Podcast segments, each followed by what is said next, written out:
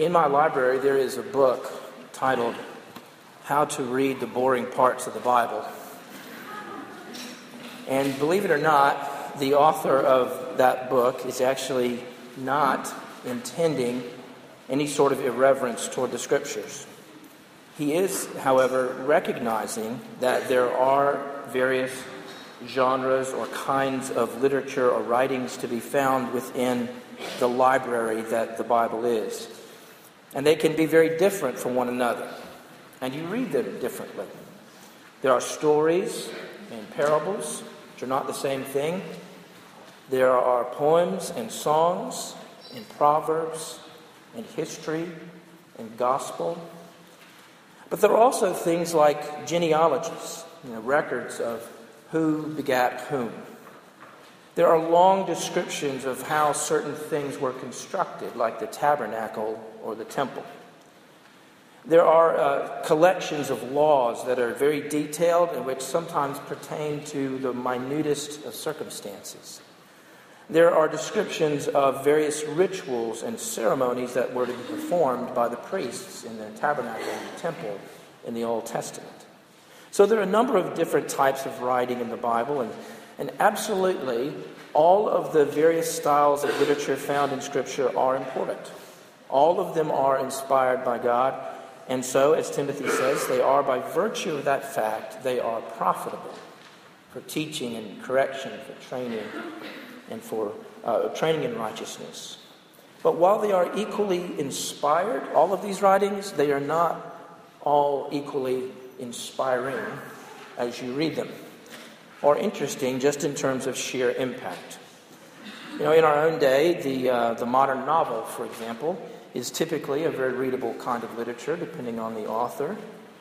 But, you know, instruction manuals for how to put together swing sets and uh, phone books, maybe not so gripping as uh, other things that you might read. Um, well, arguably, the passage before us this morning would fall into this sort of other sort of category, at least most of it does.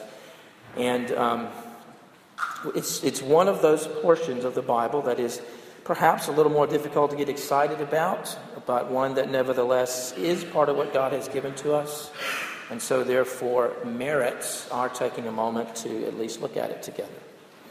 Now, in our last look at Romans, as we kind of worked our way through over this. Uh, over a year now, maybe 18 months. Uh, in our last look, we studied chapter 15, verses 14 to 33, and finished that out. And we saw there how Paul, uh, as he's kind of wrapping up this letter, he's had a few things to say about his pastoral perspective, about his pastoral practice. And then we've also looked at his example of this sort of pioneering persistence that he has in, in just continuing on to plant new churches in new places throughout his ministry. Further, we saw that uh, as Paul is tying up some loose ends, and specifically how he finally, uh, in that last chapter 15, provided an answer to this nagging question of why it's taken so long for him to finally get to Rome. That's what we looked at last time, and with those kind of things out of the way, Paul then turns in chapter 16 to really the final matters, to some what you could call some housekeeping matters uh, again, wrapping some things up. Specifically, chapter 16 can be divided, I think, into five sections. There's an opening word of commendation to a woman named Phoebe. There then are a number of greetings from Paul to uh, a number of uh, specific believers, Christians in Rome. There is then a final uh, little section that's a word of warning or caution. There are, are then greetings from those who were with Paul, his companions to the Roman Christians, and there's a closing word of praise or worship, which we commonly call uh, a doxology. This morning, we're going to look at three of those sections, the first three very briefly, and then try to finish up next week, Lord willing. With that as an introduction, let's pray together before we listen to the passage itself. Please pray with me. Father in heaven, please help us now as we look at this, um, even this portion of your word together. Help us to find good things that will reveal who you are and what you are doing in this world. Help us to see helpful truths that will encourage and instruct and challenge and motivate us as your people. And to the degree that we grasp what you have for us, and to the degree that we commit ourselves to the embracing and embodiment of these truths, to that same degree would you be honored and praised. And we ask this in Jesus' name. Amen. Now, as I mentioned a moment ago, there are, I believe, five identifiable sections in this final chapter. The first one is comprised of verses 1 to 2 and has to do with a woman named Phoebe. Listen to what Paul says about her. I commend to you our sister Phoebe, a servant of the church at Cenchreae, that you may welcome her in the Lord in a way worthy of the saints and help her in whatever she may need from you, for she has been a patron of many and of myself as well.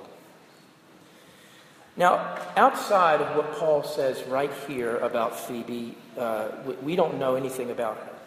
She is, up to this point, a stranger to us in Scripture. And yet, even with this very scant bit of information about her, there are some things that we can now gather. Firstly, and it's, it's only a supposition, but I think it's a strong one, it's shared by a number of scholars who feel fairly certain that Phoebe was Paul's courier. Uh, she is the person that physically carried Paul's letter to the Romans from the city of Corinth, from which he probably wrote it, to the Christians in Rome. She carried the letter there for him. Now, this supposition is based on a few things, like, for example, the fact that Paul sets her apart at the beginning of this section from every other person to whom he sends a salutation. He doesn't just greet Phoebe, he commends her. He commends her to them. Now, you know, commending someone is the sort of thing that you do when you want another person to regard that someone with the same sort of favor that you regard them. When you want them to share your high opinion of them. That's what Paul does here with Phoebe. He commends her. And then beyond the sheer fact of Phoebe's commendation is the substance of it. What he actually says about her is significant. Two things mainly. First, he says that she is a servant of the church in Cenchreae which is a small city about six and a half miles outside of Corinth.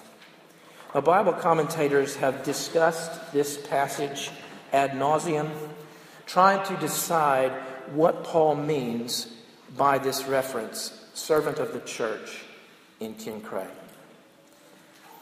The Greek word in question here is diakonos, which can be and is translated often as deacon. It's also sometimes translated as servant, as the ESV does here. Even if you do translate it as deacon, that doesn't necessarily tell us anything for certain about it. As Stott says, one commentator says this he says, Phoebe is certainly called a deacon or diakonos here. The question is whether this is an official position or a general description. You know, is this a person who holds a diaconal office at the church in Cenchreae? Or is it simply someone who's serving the church in a particular ministry, not as an officer or official, but as a willing helper? The truth is, it's difficult to decide which view Paul has in mind here. The text doesn't give us any absolutely definitive clues, one way or the other. And to either your great delight or your great consternation, we certainly aren't going to settle this question today. But you should know that it is an important question. And it's one um, that is being discussed within our own denomination here, the PCA, because it has a bearing on how we view and practice diaconal ministries in all of our churches, including in this church. The current position of the PCA is that Phoebe was not an official deacon or, or deaconess, even though she was a much to be honored servant of the church. But there are some strong, godly voices on both sides of this question in both sides of the debate. People like Tim Keller and Ligon Duncan are on different sides of this issue. And so you should be praying for wisdom as this discussion proceeds within our denomination. And in particular, you should be praying for people on both sides of the matter to be willing and prepared always to believe and practice what the Bible says, not what we wish it said. We need to pray for a unity of mind on these matters which means for some people, they'll need to be prepared to let go of long cherished views.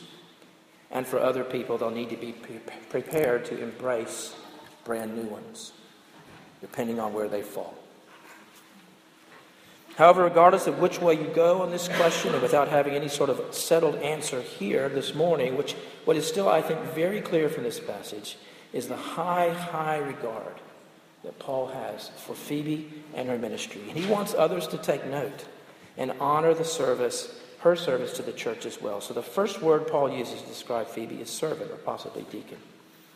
And then Paul uses another word to commend Phoebe. He calls her a patron, which is a word that typically refers to someone who's provided personal and financial support of a particular endeavor. In this case, Phoebe's financially supported Paul in his ministry and a number of other people as well. And so Paul commends Phoebe to the Romans. And as we think about what Paul says about her here, uh, what we can piece together, a picture begins to form of a woman of apparently considerable means financially, possibly a widow, a woman who has distinguished herself by her service to the church and by her generosity toward various gospel workers. Further, as some scholars feel, she was a woman who was likely about to make a trip to Rome herself on personal business of some sort. And so Paul, seeing the opportunity, asked this woman who has already helped out in many ways to provide the additional help of serving as a courier and delivering his letter to the Romans. Accordingly, and to help her out with that task, he appends a few words of commendation in the closing section of the letter, wanting to make sure that the Romans uh, believers honor her, that they respect her, that they take good care of her. He gives specific instructions about that while she's amongst them. Amongst them. So, so there you have it. Phoebe is a courier, a servant, and a patron. Well, after commending Phoebe, his courier, to the Roman church, Paul then launches into a fairly lengthy list of people to whom he extends his personal greetings. I want to take you through the list. We're not going to discuss everybody in this list, so you can breathe a sigh of relief there, but I do want to read it to you. I want you to hear these things. Greet Prisca and Aquila, my fellow workers in Christ Jesus, who risked their necks for my life, to whom not only I give thanks, but all the churches of the Gentiles give thanks as well. Greet also the church in their house. Greet my beloved Epaenetus, who was the first convert to Christ in Asia. Greet Mary, who has worked hard for you. Greet Andronicus and Junia, my kinsmen, my fellow prisoners. They are well known to the apostles, and they were in Christ before me. Greet Ampliatus, my beloved in the Lord. Greet Urbanus, our fellow worker in Christ, and my beloved Stachys. Greet Apelles, who's approved in Christ. Greet those who belong to the family of Aristobulus. Greet my kinsman Herodion. Greet those in the Lord who belong to the family of Narcissus. Greet those workers in the Lord, Tryphena and Tryphosa. Greet the beloved Persis, who has worked hard in the Lord. Greet Rufus, chosen in the Lord, also his mother, who's been a mother to me as well. Greet Asyncritus, Phlegon, Hermes, Patrobas, Hermas, and the brothers who are with them. Greet Philologus, Julia, Nereus, and his sister in Olympas, and all the saints who are with them. Greet one another with a holy kiss. All the churches of Christ greet you. Probably not on anybody's memory verse list, but important nonetheless. Now, if you're like most people, when you get to a list like this, uh, you might be tempted to just skip right over it. Or if you don't skip right over it, you feel guilty about that, you kind of go into some kind of autopilot mode where you just mouth the words, but you don't really think a great deal about what you're reading. I get that. I get that. I'm tempted to do the same sort of thing myself sometimes in different parts of the Bible. However, if you can stop yourself from sort of phasing out there are some interesting, helpful things to be seen in this particular list. We're not going to look at all of them, but I just want to, for example, isolate a couple of names that can be fruitful to think about. Notice the first two names on the list Prisca and Aquila. Most commentators agree that this is the same Priscilla and Aquila that we read about in other places, Paul simply using a shortened form of Priscilla's name. And if that's right, then it's helpful to recall what's said about these two another part of the Bible in Acts chapter 18. Where it reads After this, Paul left Athens, went to Corinth, and he found a Jew named Aquila, a native of Pontus, recently come from Italy with his wife Priscilla, because Claudius, the emperor, had commanded all the Jews to leave Rome. And he went to see them, and because he was of the same trade, as Paul was of the same trade, he stayed with them and worked, for they were tent makers by trade. Skipping down. After this, Paul stayed many days longer and then took leave of the brothers and set sail for Syria, and with him Priscilla and Aquila. A little further down, now a Jew named Apollos, a native of Alexandria, came to Ephesus. He was an eloquent man, competent in the scriptures. He'd been instructed in the way of the Lord. And being fervent in spirit, he spoke and taught accurately the things concerning Jesus, though he knew only the baptism of John. He began to speak boldly in the synagogue, but when Priscilla and Aquila heard him, they took him aside and explained to him the way of God more accurately. So the Prisca and Aquila here in Romans is most likely this wonderful couple that Paul first came across when he was church planting in Corinth. He met them because they had a shared common occupation. They were, they were both tent makers, which Paul used to supplement his income, but which he was also clearly an avenue for his ministry as he shared the gospel with his fellow workers. And now Paul is sending greetings to this same couple, not in Corinth, however. They're back in Rome. A fact which is important because it helps us to answer a, a logical question. And it's this How is it that Paul knew so many people? This is a long list. How did he know so many people in the Roman church, even though he had not planted that church and he had never been there? When we read Acts 18 and put that together with Romans 16, we get a clue as to how it might have happened. As Stott points out, Acts 18 tells us that the Roman Emperor Claudius expelled the Jews from Rome. We know from other extra biblical sources that was at 49 AD. That was when Priscilla and Aquila left Italy and came to Corinth, where they met Paul. But Claudius died five years later, which, at which point the expulsion was revoked, allowing Jews to return to Rome. And so Priscilla and Aquila apparently returned. And we can assume a number of other Jews returned as well. Meanwhile, as all this was going on, Paul's been ministering and preaching the gospel in various places, and it's not then difficult to imagine that in his travels he met some of these other expelled Jews who also responded to the gospel, like Priscilla and Aquila, who then also returned to the city after the expulsion order was lifted. And so it was that Paul now knew and knows a handful of people in the Roman church who were once away but now have come back after the expulsion's over. It's a bit of detective work looking at a list like this and comparing to other passages and pulling these things together, but it's helpful. It helps us to answer some sensible and important questions about Paul and ministry. And so, just by focusing on a couple names here, that's just two names on the list, but focusing on a couple names, there's important things we can see by looking not only uh, looking at those things, but, but then looking past that looking not only at the individual names, uh, but stepping back and thinking about the list as a whole, the message of the list as a whole, there's some other things uh, that we can learn, some very important truths. For one thing, there's a wide variety of people to be found on this list. Uh, Bible scholars who are geniuses at this sort of thing tell us with some certainty, because of the names that are used, that there are both Jewish, Jewish and Gentile names here, there are Greek and Roman names. There are, as we've seen already, men's and women's names here. There are names that are typically found among those who are slaves. There are names that are likely reflective of people who are in some position of power or authority. In short, there's a mix here. And it tells us something about the reach of the gospel in Rome, that it was being embraced by all kinds of people in all kinds of circumstances. Another thing worth noting, and this is picking up on some things that were at least hinted at already in the discussion of Phoebe, but there are 26 named persons on this list. Nine of those mentioned are, are women. That's a little over one third of the list. Why is that important? It's important because Paul is writing these things in an extremely male dominated context, and culture. And as such, it's worth taking note of both the respectful manner and the high frequency with which Paul talks about women in his letters, including here.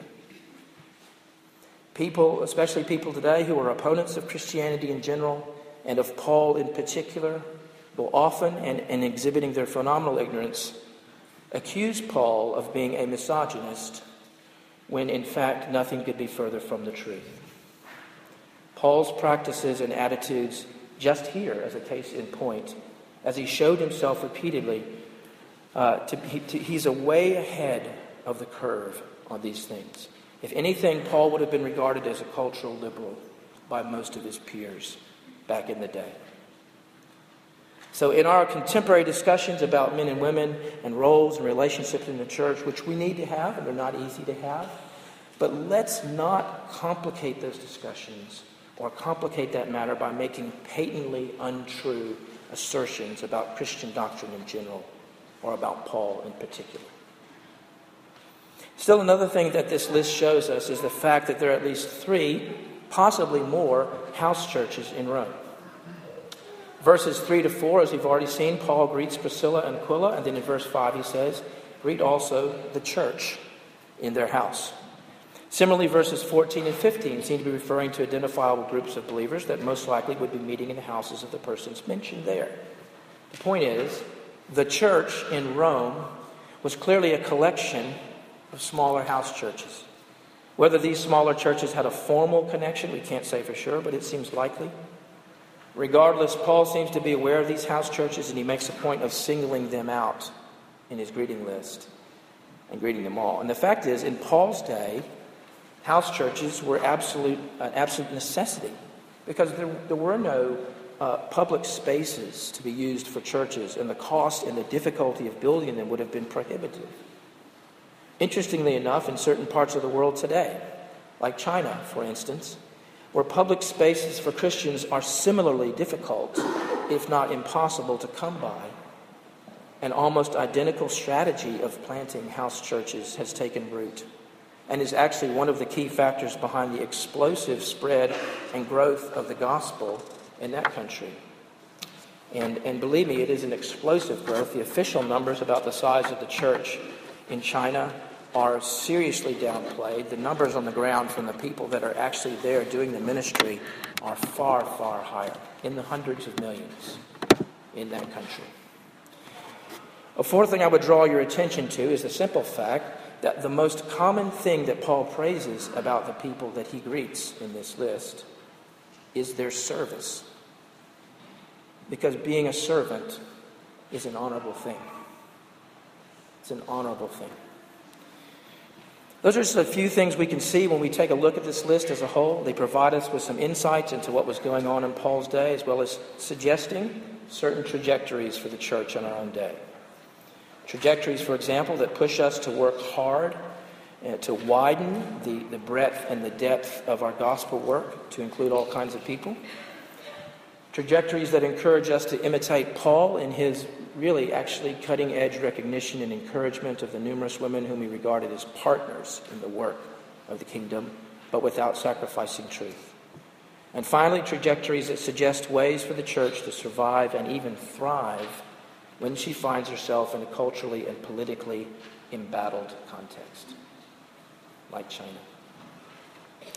Well, at the end of Paul's detailed greeting list, he issues a kind of general instruction and command for the Roman Christians to greet one another with a holy kiss, which was both a call to, at the same time, an expression of their unity and solidarity as believers. And then, uh, rather suddenly, Paul seems to shift gears as he launches into a section where he warns and cautions the Romans about some things, causing some scholars to wonder about what's going on here. However, if you are familiar with Paul's writing, then it's not unusual to see him do this sort of thing. You would have seen him do this kind of thing before, change direction very rapidly. He's just been addressing the church, including the various house churches in Rome, and he's just instructed them on, on greeting one another and how they ought to greet and welcome one another.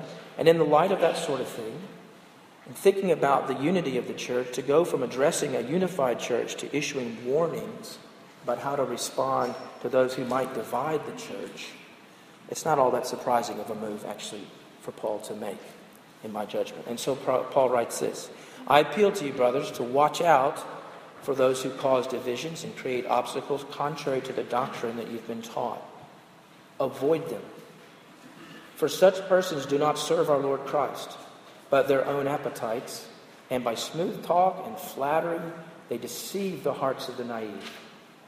For your obedience is known to all, so that I rejoice over you, but I want you to be wise as to what is good and innocent as to what is evil. The God of peace will soon crush Satan under your feet. The grace of our Lord Jesus Christ be with you. As we look at this warning that Paul issues here, it seems that what Paul is concerned about are false teachers, people who come in and they wreak havoc on a young church by their teaching. And the specific feature uh, of their teaching that's mentioned here is that it is contrary to, it is the opposite of what other true teachers like Paul would have given them. Now, Paul is no stranger, sadly, to this situation. He's come across this many times with previous churches. People would come into a church situation, typically after Paul had established it and then moved on to another place. They would come in after him, and they would begin to teach things that were contrary to what Paul had said.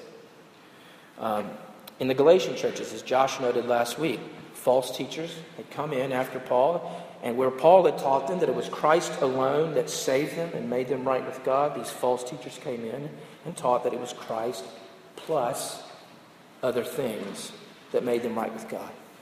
And the thing about the gospel is this any attempt at modifying the gospel destroys the gospel. Any attempt it never needs updating. It never needs version 1.1 or 1.12. Version 1.0 is all there is. Any attempt to modify it destroys it. What the false teachers in Galatia were doing wasn't just adding a little something to it. They weren't just amplifying it a little bit, turning up the volume, so to speak. They were completely undermining it, and they were gutting it of any value whatsoever. So, and quite sadly, Paul has seen this sort of thing before. And he's seen the confusion and the division and the hardship and the wreckage that gets left behind in the wake of these individuals and their so called ministries. And whether this sort of thing was already taking place in Rome or whether it was something Paul feared, we can't say for sure.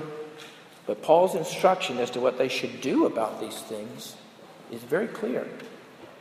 When you see this sort of person, says Paul, avoid them. He says, walk away. He says, leave. Cut off ties with them, have nothing to do with them. This is not a Romans 14 situation. We've looked at that before. This isn't about Christians disagreeing over non essential, disputable matters. In those situations, Paul wants them to love and accept one another. This is different. This is life and death. This is war. There is a time and a place, says Paul, for cutting ties and walking away when you got a person who is opposing sound doctrine, who is contradicting what Paul has said. It is time to sever the relationship. Now, that seems hard, and it may sound harsh, but Paul knows what he is talking about. He's seen the damage too many times and letting that sort of thing go, looking the other way, trying to dialogue your way out of it, all the while letting persons like that remain in positions of influence. It's like letting a person, that, knowing that you've got a person in your midst who's got Ebola, and you just kind of let them walk around anyway, you don't do anything about it. This sort of thing continues to happen today. And it happens more easily now than ever before, I think, in the history of the church. Thanks to social media, you know, everybody can have a pulpit. Everybody has a blog or a podcast or a video or a Facebook page or Instagram, whatever, you know, and false teachers abound. And the Christians who see it for what it is and respond to it like Paul commands are often the ones who get criticized for not being loving or for being harsh or judgmental. And just this week, just this last week, I read about another one of these situations where a prominent voice in the sort of hipster evangelical world has uh, outed himself, outed himself theologically speaking, with his very own statements. And he's been called out for it by some, with the predictable result that the people who are pointing out that the emperor has no clothes are the ones getting taken to task rather than the one who should be taken to task. People are falling all over themselves to give him a big, warm bear hug, and that's the last thing they should be doing. Paul says, avoid them. So this sort of thing still goes on all the time. And Paul's instruction, when you see this sort of person in operation, again, it's clear avoid them. Because while they might appear to be serving Christ, they aren't.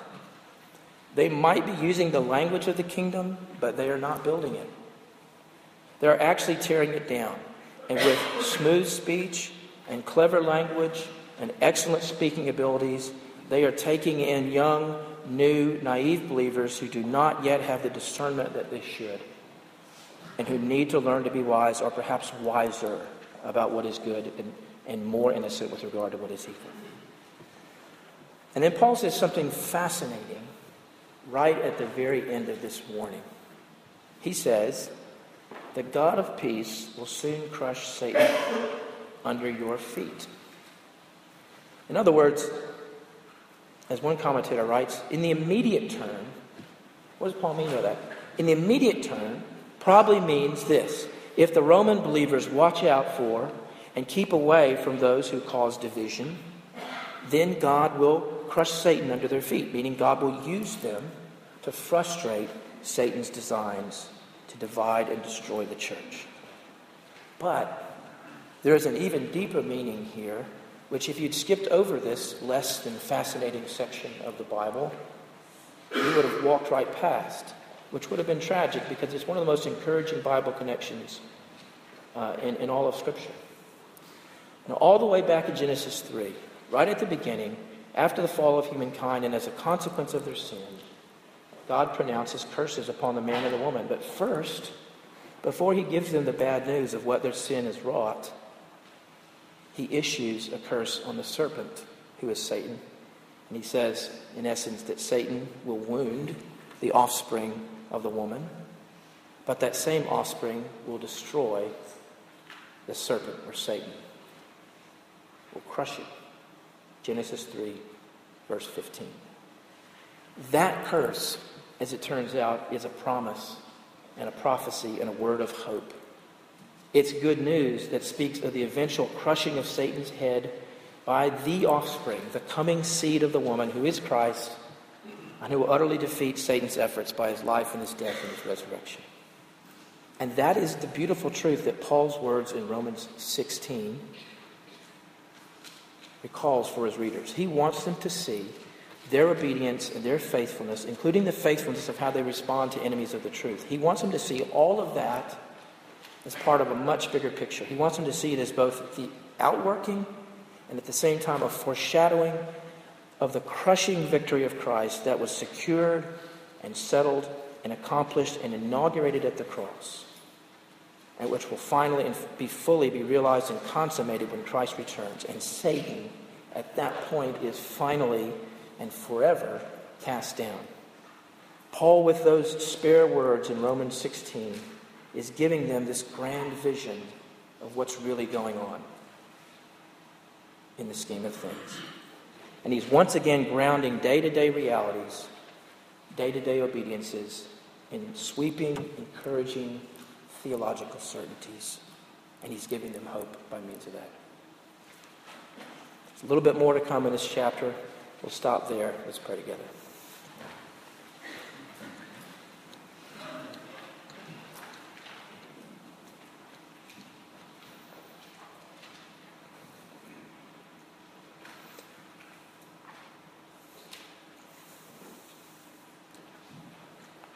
Father, we thank you for your word to us and for us, for all the parts of it, even the parts that we are inclined to race right through. Um, we thank you for the fact that even and especially in those places, you have said some of your most encouraging things.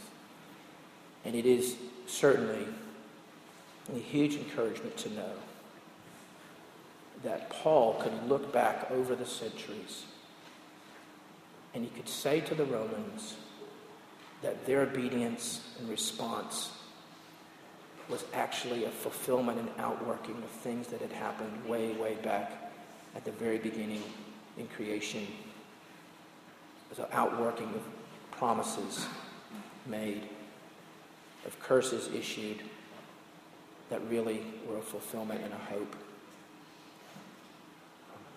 which showed God's determination to reconcile and redeem a people for himself.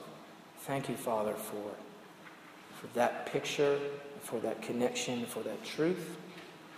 Help us then to see um, in the same way that Paul saw, to see our lives as an outworking on the same kind of level, the same sorts of trajectories, that, that it is that we are not just living our lives here on our own, doing our own thing, but we are actually part of a drama that is bigger than all of us, and is, it is your purpose and plan that's working out, and we are integrally involved and are part of those things. It's hard to see it and remember it sometimes, Father, in the midst of, of all the, um, just the day to day and the things that drag us down and distract us. And uh, so, Father, lift our heads.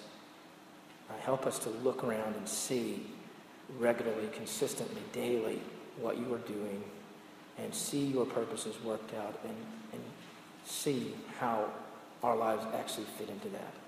Uh, encourage us by that, draw us forward by that, make us useful servants in that same